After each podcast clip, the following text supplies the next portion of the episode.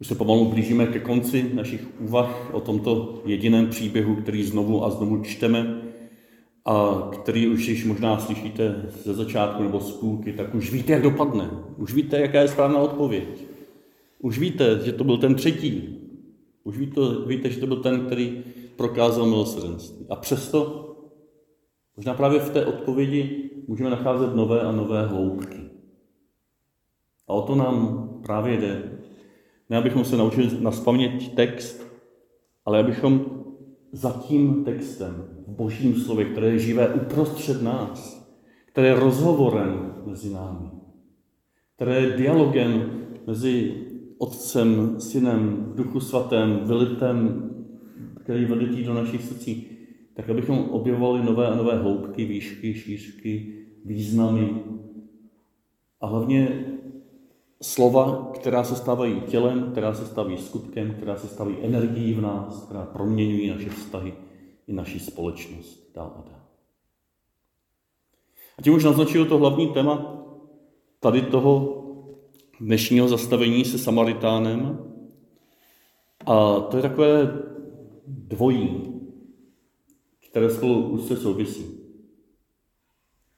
Za prvé, my jsme v tom čtení u té věty, nebo minule jsme byli u hostince, přivezl ho do hostince a mluvili jsme o hostinci jako o symbolu těch struktur, těch systémů, té politiky, té lepší politiky, jak ji papež vykládá v té páté kapitole Fratelli Tutti. Hostinec, nebo síť hostinců a tak dále. A to, co následuje, tak to je podnětem nebo symbolickým vyjádřením toho, co má papež na srdci v šesté kapitole Fratelli Tutti. V příběhu o Samařanovi čteme, druhého dne vytáhl dva denáry a dal je hostinskému, už tam není hostinec, ale hostinský, už tam je nějaká osoba, se kterou se ten Samaritan setkává. Dal je hostinskému se slovy no a řekl mu. On se setkává s nějakou cizí další osobou a něco říká. Navazuje dialog, navazuje rozhovor. Víte, jestli se neslyšíme, co mu ten hostinský odpověděl, ale v pozadí cítíme, že s ním uzavírá nějakou smlouvu, jako obchodní smlouvu. Starej se o něho a co vynaložíš navíc, já ti doplatím. On si od něj objednává nějakou službu, něco mu dává, něco mu slibuje, je tam nějaký akt důvěry, a tento jeden okamžik celého toho příběhu nám poslouží k tomu, abychom uvažovali o tom, že naše jednání, tak to jednej i ty, nemá být jenom všímavé, že nejdeme kolem, ale všimneme si, tam někdo leží. Nemá být jenom zasažené milosrdenstvím, že je z hloubky, z hloubky našeho srdce, že spojujeme s tím utrpením, které vidíme i naše vlastní utrpení. Nemá být jenom pečlivým obvazováním ran, díváním se do očí jednotlivých lidí. Nemá být jenom řešením za hranice našich možností, přes ty hostince, přes ty struktury, přes tu politiku, ale má být jednáním společným. Jdi a jednej také tak. Jdi a jednej také kromě jiného, kromě toho všeho, co až do teďka jsme uvažovali, jednej také společně s druhými. Hledej kumpány, se kterými by si se mohl dát dohromady, se kterými by si mohl doplnit své vlastní schopnosti a limity. Oni by mohli doplnit tvé vlastní limity. A v tomto společenství, v tomto spolčení na cestě jednej. To poselství té šesté kapitoly Fratelli Tutti, kde tam přímo papež nemluví nebo nepoužívá výraz společenství, ale rozvíjí jeden, jeden z královských nástrojů, nebo rozvíjí úvahy o jednom z královských nástrojů, který vytváří, utváří, konstituuje společenství, vztahy. A to je právě to, co už jsem říkal, dialog. Slovo, které je mezi dvěma nebo mezi více lidmi. Slovo, které tvoří tím, že se vyslovuje a že se mu naslouchá. On tu kapitolu nazývá dialog a sociální přátelství. Je přece jenom, je tam, jinak jinými slovy vyjádřeno společenství. Dialogem se vytváří sociální přátelství. Dialogem se vytváří komunita, dialogem se vytváří vztahy. A zase vztahy předpokládají dialog a umožňují, umožňují dialog. Mimochodem, když ještě chvilku zůstanu u toho příběhu, tak možná vás to už napadá, že celý ten příběh, když jsem ho nečetl úplně od začátku dneska, celý ten příběh je zasazen do dialogu. Teď už nemyslím ten příběh, jaký je o tom Samařanovi, ale kde a kdy a kdo a komu je ten příběh vyprávěn. Ježíšem, tomu zákonníkovi, no a jakým způsobem. Nádherně hluboce dialogický. Ten zákonník ho chtěl nachytnout na Švédska. On ho chtěl dostat do úzkých. On byl vlastně vnitřně nastaven jako jeho nepřítel, jako Ježíšův nepřítel. Ježíš vstupuje do něčeho, co není na první pohled vidět, co není na první pohled slyšet. Vstupuje do jeho touhy po spáse, po životě. A nemá tím hned o hlavu. Jo, to bys měl vědět přece jako zákonník, kde je tvůj bližní, neskouší ho ze starého zákona. Nevyčítá mu, že se chce vyhnout lásce skrze nějaké akademické řeči o tom, kdo je bližní. Ale ptá se ho. Ptá se ho, aby z něj vytáhl to nejlepší, co v něm je k dispozici právě teď a tady. Co je v zákoně? Co tam čteš? To není zkouška, to je šance se podívat na naše myšlení hlouběji. A on to taky říká, miluj pána. Jo? A Ježíš ho potvrzuje, správně si odpověděl. Jo, to, je, to tam někdy plavu, ale když jsem s dětma třeba někdy, třeba i v kostele, to vidíte, a ptáte, ptám se jich na něco, že? a oni řeknou nějakou knou ptákovinu. A tak z toho vyhmátnou něco, co tam opravdu sedí, abych mohl, mohl říct, jo, skvělý, dobře, jo, a vytáhnout ale to, co tam sedí. Nesouhlasit se vším, co řeknou. A taky neříct, že to je ptákovina, že to je mimo, mimonština. Správně si odpověděl. Na nějaké rovině je ta odpověď je správná. Třeba jenom tím, že je odvážně vyslovena, že vůbec zazněla. A on se chtěl ospravedlnit a zase se zeptal, a kdo je můj bližní? A pak to šlo do hloubky skrze ten příběh.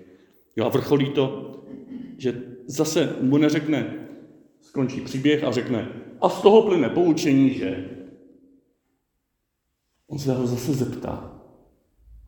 Jo, on mu dá zase šanci, aby sám tu proměnu, kterou skrze ten příběh prožil, dal najevo. Co myslíš? Kdo z těch tří se zachoval jako blížní tomu, který se ocitl mezi lupiči? A teď je ten vrchol, který nepřichází od Ježíše, ale od jeho protivníka zaznívá ten, který mu prokázal milosedenství. Ježíšův nepřítel se na konci celého tohoto dialogického procesu stává zvěstovatelem toho, co chtěl vlastně Ježíš říct, nebo co má Ježíš na srdci. On se stává zvěstovatelem čistého, čirého božího slova. Místo toho, aby odešel jako správskaný pes nějakým učitelem pokáraný, že, že to nemyslí upřímně a že ho chtěl nachytat na švestkách. To, co tam Ježíš už jenom přidá, mu řekne, no tak podle toho jednej. Máš všechno pro to, aby si podle toho mohl žít. Jsi bohatý a tak následuj tuto cestu, kterou sám si v sobě objevil. A o tom je celá ta šestá kapitola, se které jsem chtěl původně citovat, ale nebudu, protože tohle to stačí.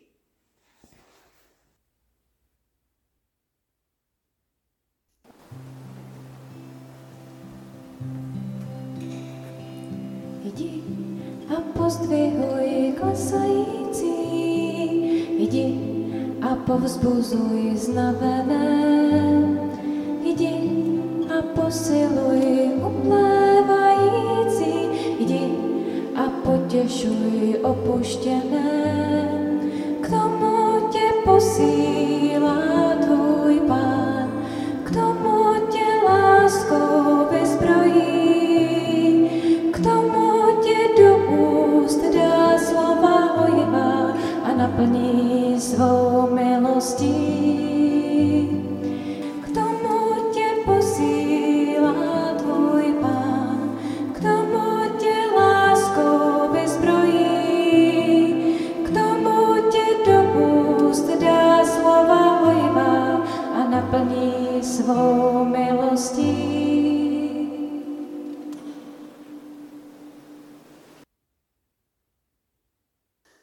Těch pár úryvků, které ještě přidám, tak vlastně dokreslí to, o čem jsme uvažovali, že se dělo v hloubce toho příběhu a zároveň co se dělo kolem příběhu mezi Ježíšem a tím, tím zákonníkem.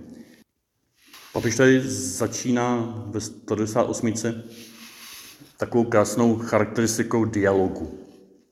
Zbližovat, rozmlouvat spolu, naslouchat, hledět jeden na druhého, vzájemně se poznávat, snažit se porozumět a hledat společné body, to vše lze shrnout do jednoho slova dialog. Šestá kapitola o dialogu s Fratelli Tutti. Na rozdíl od neschod a sporů nebudí vytrvalý a odvážný dialog rozruch, ale nenápadně pomáhá světu žít lépe. Mnohem lépe, než si dokážeme představit. Jestliže až do té páté kapitoly někdy jsme se zarazili a říkali si, to jsou velké ideály, dobře, jak nota, ale co pro to dělat? Jo, bylo tam spoustu podnětů a rad, a že že tady v té šesté kapitole papež přichází s tou nejhlubší radou, s tou největší výzvou na to, jak toto všechno uskutečňovat. V dialogu, v rozhovoru. On tady potom ukazuje dvě reakce na náročnost dnešní reality, které nejsou plodné. Tou první reakce je útěk, útěk před realitou, jo, schovám se, uzavřu se, s nikým nemluvím, mám si svůj vlastní svět nějaký. Nalezení útočiště ve svém malém světě, říká doslova papež. A ta druhá nezdravá reakce, jiní na tuto tvrdou realitu reagují ničivým násilím, či agrese. Útěk, agrese. Dvě nezdravé reakce na to, když se děje něco, co se nám nelíbí, co je pro nás náročné. Ale pokračuje mezi sobeckou lhostejností, realizovanou v tom útěku, a násilným protestem, realizovaným tím, když někdo třeba řekne, když se to teď nepovede dneska, zítra zvolit ty správné představitele, tak už zbývají jenom ty vidle. Jo, budeme prostě vidlema je vyházet z těch jejich teplých místeček. Neříkám, že někdy není na místě opravdu agresivně bránit slabší. Ale tady jde teď o obecné postoje. A papež říká, mezi sobeckou lhostejností na jedné straně a násilným protestem je vždycky možná jiná volba. Dialog. A to tady rozvíjí. Vždyť v pravém duchu dialogu rosteme ve schopnosti pochopit význam toho, co říkají a dělají druzí. I když to nemůžeme přijmout jako své vlastní přesvědčení. A to často přeskakujeme. My se často dohadujeme s druhými tím, že pořád opakujeme a snažíme se vysvětlit naše vlastní přesvědčení, ale vůbec jsme nepochopili, co oni nám vlastně chtějí říct. Někdy se doporučuje, než odpovím na to, co mě říká ten druhý, tak vlastními slovy vyjádřit, co on mě vlastně říká. Postavit se jakoby na jeho místo a teď v jeho jméně mě říct vlastními slovy zpátky, co on vlastně mě asi chce říct. A když on řekne, jo, to, to ti chci říct, tak potom na to můžu reagovat. A to pořád ještě nemusí být dialog, to může být velmi konstruktivní diskuze. Diskuze je schopnost jasně prezentovat své názory a zároveň schopnost pochopit názory druhý a uvést je do nějaké konfrontace a hledat, kde já můžu ustoupit, nebo kde ten druhý je slabý v argumentech a hledáme nějaké, nějaké společné území, kde se můžeme shodnout. A nebo kde můžeme konstatovat, že se neschodneme. To je diskuze. Úctyplná, plodná, konstruktivní, nutná, i pro běžný život. Ale dialog začíná teprve tam, kde ustoupím se svými názory, ne, že je popřu, ale hledám společnou hloubku, hledám něco, co nás spojuje pod povrchem našeho sporu, tam podám tomu druhému ruku, nebo tam ho symbolicky obejmu a společně potom hledáme něco, co nás přesahuje, co přesahuje naše vlastní povrchní pravdy a názory, se kterým jsme do toho dialogu vstupovali. Tím nejhlubším, nebo takovým tím nejsilnějším, co ten papež říká, je, když mluví o dialogu tam, kde jde o dialog s protivníkem. A říká ve 217. odstavci.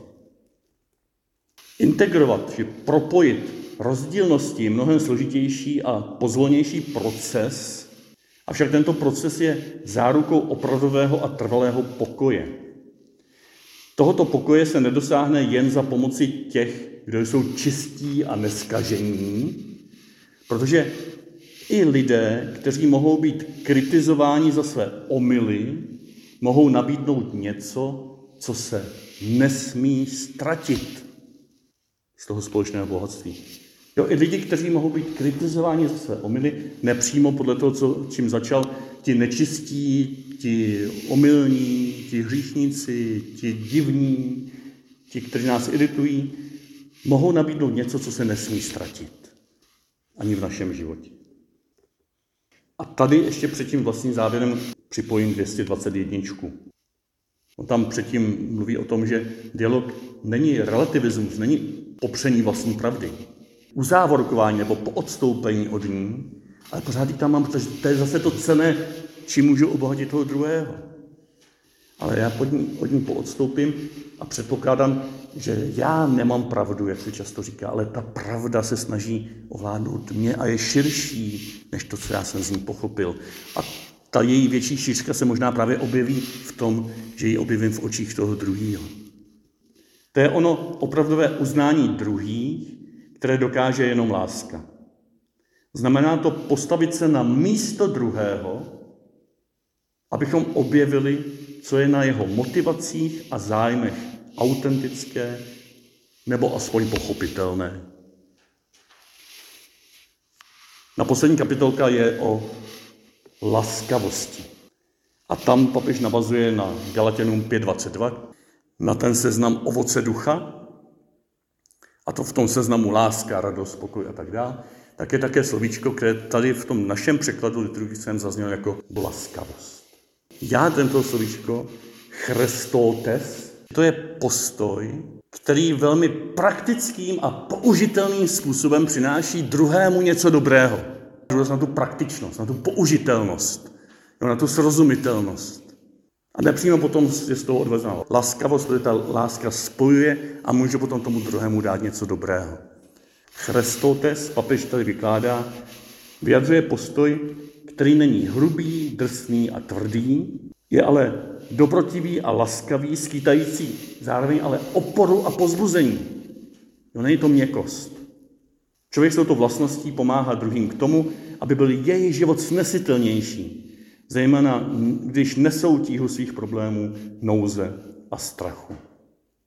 A v závěrečném odstavci 224 tam vyzývá k tomu, abychom ve všech těch trampotách dnešního světa zasévali tuto dobrotivost, dobrotu, laskavost, použitelnost, praktičnost. Laskavost usnadňuje hledání konsenzu, schody a otvírá nové cesty tam, kde zatrpklost boří všechny mosty. A já už jenom dodám v rámci dnešních dní, kde jinde se toto učit, než v koalicích a jak se bez tohoto obejít od zítřka dál, až třeba zjistíme, že všechno stejně.